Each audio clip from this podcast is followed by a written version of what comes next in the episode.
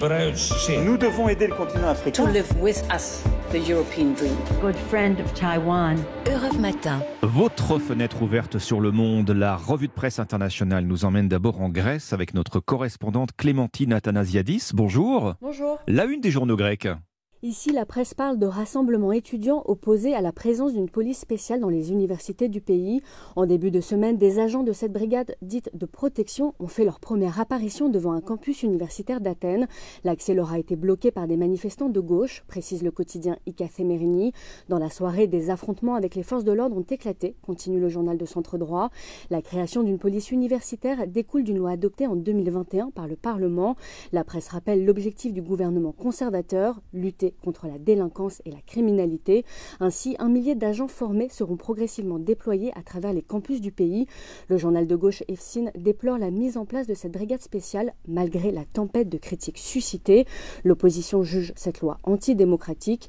Le quotidien Icafé Merini appréhende déjà des actions plus violentes à la rentrée prévues au mois d'octobre. Direction le Brésil avec vous, Jean-Claude Gérez. Les gros titres, ce sont les manifestations de soutien au président Bolsonaro hier au Brésil. Pour la première fois depuis la redémocratisation du pays en 1984, la fête de l'indépendance a été utilisée comme tribune politique par un candidat à sa réélection, assure la Folia di San Paolo. Globo précise qu'après le défilé militaire dans la capitale, Bolsonaro a tenu un discours très religieux, critiquant notamment l'avortement. L'après-midi à Rio de Janeiro, indique Géon, après une parade à moto, Bolsonaro s'est adressé à la foule à Copacabana, exaltant son gouvernement qui, dit-il, croit en Dieu et respecte les policiers et les militaires.